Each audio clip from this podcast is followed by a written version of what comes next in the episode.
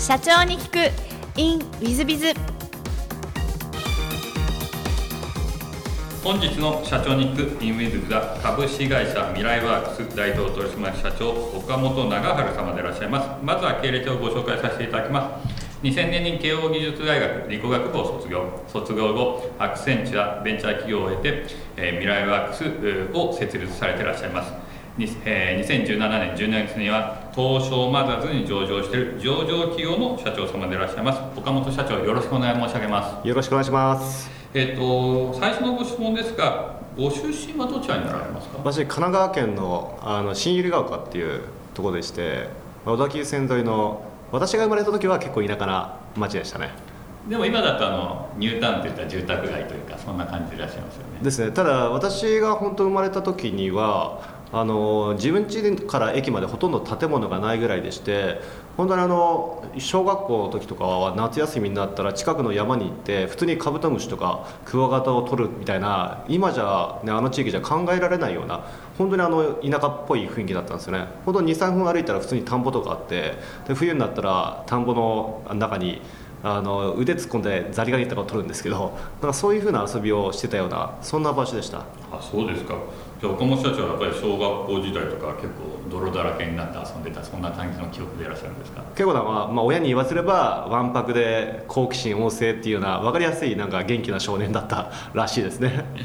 中学校時代のなんか思い出とかございますか？私あの中学からあの私立の桐蔭学園っていうところに行きましてで当時チャリ通みたいなことをやってたんですけどで部活、えー、バレーボールやってたんですけどあのまあ登下校チャリ通するじゃないですか。ヘルメットをかぶんなくちゃいけないんですよね。でヘルメットってちょっとかっこ悪いのであの会社からちょっと会社あの学校からちょっと離れたらすぐに外すんですよ。でもなんかすごい進学校だったこともあって先生が見回りしてるんですよね。でヘルメットをかぶってないからっていうことだけで捕まって生徒手帳を取り上げられて叱られるみたいななんかよくわかんない厳しい学校だった記憶があってなんかあの学校は、まあ、今となったらすごくねあの優秀なあの大学とか会社に行ってる同級生とかたくさんいて今もあったりする仲間見ますけど非常に特殊な学校だったなっていうふうになんか思い返すとそういうふうに感じますね。なぜかあの桐蔭学園慶応大学、えー、社長になられて上場企業の社長っていう方何人かいらっしゃっててインタビュー取ってるんですが。あそうですか、はい。えーと、やっぱり桐蔭学園ってそういう気風というのがなんか現れるんですかね？あの多分あまり起業するタイプの方っていない気がするんですけどあのまず絶対数が多いんですよ。生徒1学年1600人ぐらいいるんですよね。で慶応に入る人も毎年300人とか入るので自然とその党員から慶応ってラインは多くなりますし一学年1600人いたらそれは起業する人数は増えるのは当たり前じゃないですか。多分そういうことなんじゃないかなっていうふうに思いますね。なるほど。そうでいらっしゃいますか高校時代は、えっと、どんなふうに過ごされていらっしゃいますあの高校もバレーボールをやってたんですけどあの中学校の時は結構バレーボールがあの緩くやってたんですよ。でもであの高校はかなり厳しい感じでしてあの練習も本当に毎日ありますしかなり厳しく追い込まれるところで正直あのあの部活の時に経験したほど厳しい追い込まれ方ってその後の仕事でも正直なかったなって思えるぐらいの経験でで社会人になってからもそのコーチのあの別の学校に移った時のお祝いとかでみんなで集まったりするとあのなんですかパーティールームみたいなとこであの67人ぐらい集まったんですかね OB が。でそのコーチが壇上に立つじゃないですかもうそうするといまだに体が覚えていっても全員もう姿勢がピチッと伸びるんですよね本当あの幼い頃に得たその怖さっていうかそういったものはずっと体で染みついてんだなっていうのはいまだになんか覚えてましたね。じゃあ本当にいわゆる体育会系に近いスポーツをきちっとやられた感じでいらっしゃるんですね。あの高校まではですね。で高校まあ普通にあの受験して現役で慶応入りましたけどそれ以降はまあ特に体育会とかそういったこともせずにふらふらふらふらしてる感じでしたね。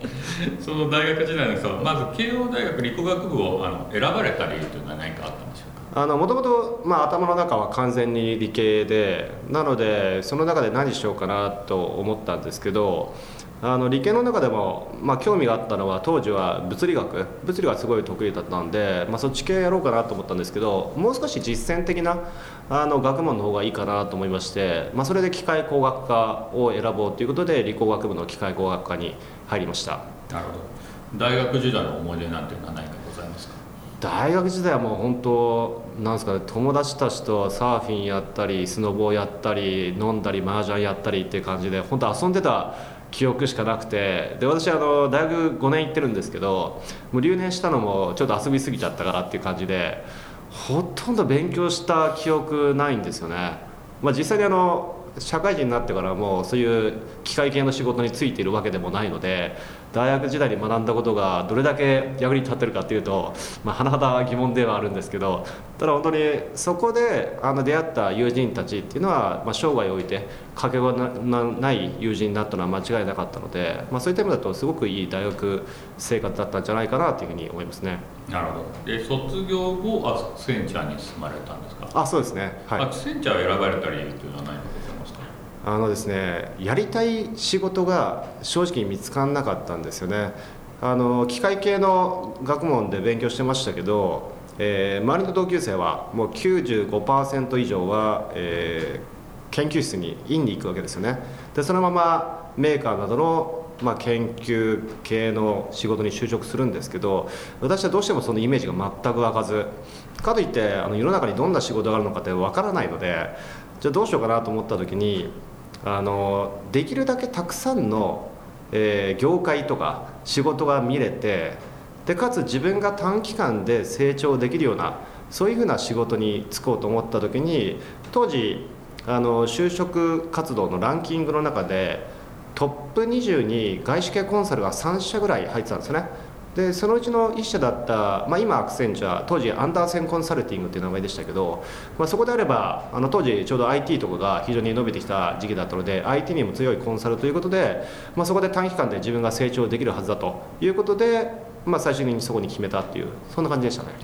アクセンチャーでの思い出なんて何かございますでしょうか？アクセンチャーはとにかく優秀な人が多いな会社だったなと思いましてあの入ってみてそれなりになんか戦ってけんじゃないかなと思ったけど思ったんですけど全く油断できない環境だったんですよね。で当時でやっぱなんて就職ランキングでそれだけ上だったんでそれに尖った人たちも入ってきていてお互いに刺激をまあいい言い方すると刺激をし合うっていうかあの切磋琢磨しながらプロジェクトの中で非常にあの熱心に仕事させてもらってたなと思ってまして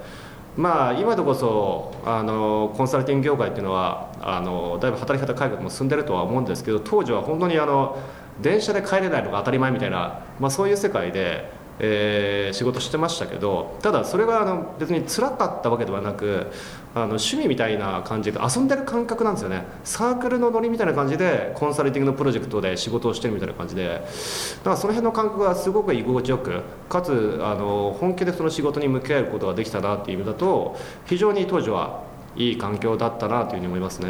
なるほど。ありがとうございます。でその後ベンチャー企業ということですがそのベンチャー企業に移られるなんかきっかけというのは何かあられたんですか？あのたまたま知り合いの知り,、まあ、知り合いって言っても大学以来会ったことなかった方なんですけどその方と再会してでまああの手伝ってよということでお誘いいただいてただ当時まだ私アクセンチャーにいてプロジェクトも入ってる最中だったのでじゃあちょっと片手間で手伝いますねっていうので、まあ、今でいうところの副業みたいな感じであのその会社に出入りするようになってちょっとお手伝いしながらで気づいたらあのもうちょっと本格的にやろうよっていうことであの就職活動もせずにあのよくも分からずにそのまま移ってしまったっていうのが実態なのでなんかちょっとまあノリと勢いでその会社に転職したっていうそんな感じでしたね。その後独立というふうにお聞きしてるんですがその未来ワークスさんを創業するきっかけというのは何かありましたでしょうか？あの実は私未来ワークス立ち上げた2012年なんですけど2007年の秋に一旦独立してるんですよね、まあ、あの一人会社を立ち上げるって形になってましてですので未来ワークスを立ち上げるまでの間4年半ぐらいあります。でその間はフリーランス的にあの活動してたわけですけどもともと何をやるか決めずにまあ、独立してしまった部分があったのでフリーランスとして活動しながらまあ、やりたいことを見つけようかなと思ってそれでいろんなビジネスを立ち上げては潰してを繰り返してたんですけど、まあ、そういう中でフリーランスのあのマッチングプラットフォームをやろうということになって、まあ、やろうというかたまたまそれも あの、まあ、当時リーマンショックの後だったのでなんていうんですかね仕事全然ないマーケット状況だったんですけどで私も本当仕事なくて困ってた時に一生懸命営業してるうちに仕事が取れるようになってきたと。でまあ自分が一人会社なのでいろんな仕事をもらえるようになったらもうやりきれないので周りの方々にパスするようになってきたんですよね。でそうするとあのなんですかね自然とフリーランスのマッチングプラットフォームというほどじゃないですけどその間に入って仕事を紹介する斡旋ビジネスみたいなのが始まってきてでそれやってたらあの、まあ、友人のフリーランスとかあとはスタートアップの社長とかでお金がないような人たちがあの仕事を得られてありがとうありがとうとみんな言ってくれるのであこれなんかすごく世の中のためになってんなと思ってそれで事業化してしまおうと。って思って、まあ、自然と出来上がってきたんですよね。でその時にあのせっかくその仕事をしてもらうのであれば当然のようにスキルチェックみたいなこともやるんですけどそれだけではなくどうして起業したんですかとかこれからどういったことをしていきたいんですかというような、まあ、そういったことを聞くようになってきました。でそうするとなんか面白いなと思ったのが独立起業する人たちがやりたいことのなんか三大テーマみたいなものがあるなっていうふうに思いましてでそれっていうのは一つ目が中小ベンチャー企業その支援。で2つ目これは今で言うと地方創生。当時はまだ地方創生という言葉がまだなかったので地域の活性化みたいな言葉をおっしゃってました。そして3つ目が海外とのつながりなんですよね。で海外とのつながりは、まあ、今で言うとインバウンドアウトバウンドみたいな言葉になると思いますけど、まあ、そういった仕事をしたいというように、えー、皆さんおっしゃってました。で私はもともと2007年に起業した時に47都道府県を全部自分で回りまして日本を元気にしたいなと思って起業したんですけどそういう中で実は自分と同じように日本を元気にしたいと思ってる人たちがたくさんいるんですよね。先ほど申し申したその3つのあの条件っていうのはどれをとっても日本を元気にする仕事ですので自分と同じように日本を元気にしたい起業家の方々フリーランスの方がいっぱいいると。ただその人たちが、まあ、現実としてはリーマンショックもありましたけど仕事がなくて苦しんでいる。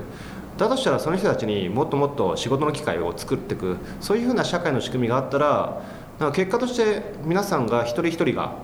自分なりのやり方で日本を元気にしていっていけるのではないかなと思いまして、まあ、それで本格的にそのプラットフォームを作っていこうと思って、えー、それをやり始めたところ、あのー、それなりにいい形で、えー、立ち上がり始めましてで売り上げも1億を超えてきた時に一人会社で1億とかを回してるともう死にそうになってきたんですよね。でそれでもう一人ではもうどうしようもないと。思ってた時にたまたま友人が一緒に会社やろうかっていう話になったので、まあ、そこで未来ワークスを一緒に立ち上げて、えー、走り出したというのが未来ワークスを立ち上げた経緯ですので、あのまあ、お話を聞いていただければ分かる通りあの行き当たりばったりというか 成り行きで全てが進んできてしまっているっていうようなあの未来ワークス創業までのストーリーになってますね。ありがとうございます。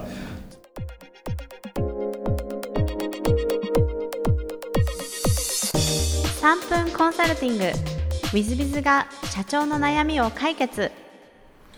本日の3分コンサルティングは、えー、愛車様、えー、飲食店オーナーだそうですこんにちは。私は都内でレストランを経営している C と申します、えー、昨今の新型コロナの煽りを受け売り上げは激減。ちょっと大変ですね。緊急事態宣言や営業時間短縮の要請もありこのままでは閉店せざるを得ない状況です。しかしこのまま諦めるわけにはいきません。テイクアウトやデリバリープラットフォームも利用していますが根本的な解決にはなりません。手数料とテナントの出身料を差し引くと日銭を稼ぐのはやっとです。そこでどうにか自社の料理を商品化ブランドブランド化することはできないでしょうか。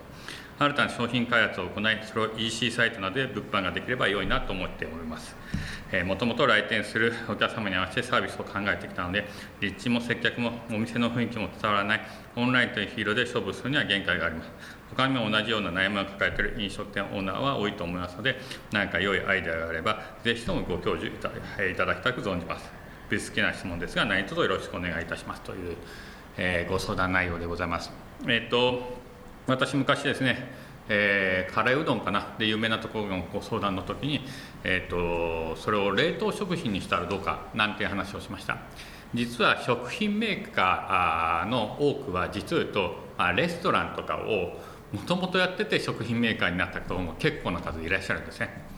例えば有名なところですとテレビでもやってましたが大阪王将。これはもう餃子で有名なラーメンとか餃子で有名な王将さんの、まあ、分派された方ですね。大阪王将さんは実は今では冷凍食品の方が売上高は高いそうです。つまり全てのレストラン飲食店が何かキラッと光る商品を持ってたらその商品を冷凍食品とかあ何でしょうか、えー、通販できるような商品にして売るということができると思うんです。そうするといわゆる今のコロナの中これは、えーと、3月2021年の3月に収録をしておりますが、えー、このコロナの中でも巣ごもり需要で、えー、うまく利益を上げているところが結構いらっしゃる。大阪王将なんかその例の典型例ですね。ですから私は昔からレストランは実を言うと食品メーカーになれるんだと。こんな話をしてます。ですのでおっしゃってることはもうその通りで、えー、もしお店にちょっと差別化できてるキラッとした、まあ、料理などがあったら、えー、ぜひそういうところを取り組むのはいいんじゃないかなと思います。ただし時間はかかります。なので資金的な面で問題があればまだコロナ融資というのがありますのでそれを受けてうまく生き残りを図りつつ時間を稼ぎつつ、どこかの食品メーカーさんに OEM で作れないかというのをやってみたりとかそんなことをするのが重要なんじゃないかなと思います。えー、私もいろんなレストランをですね私も出店するののお手伝いをした経験ございますが、まあ、大体そういう時は調理器具とかをですね開発します遠赤外線オーブンとかですね、えー、勝手に閉まる冷蔵庫とかですねそば、えー、が作れる機械とかですねそういうのを作ってまいりますのでそういう意味で言うと,、えーと、ちょっと多少時間はかかりますが全国でそういう食品をうまく冷食なんかを作ってくれるようなところなんかを探し出していってうまく組まれるのもいいんではないかなと思っております。ぜひそんなような形で商品化ブランド化していっていただけたらいいんじゃないかなと思います、えー、本日の3分コンサルティングはここまで。また来週。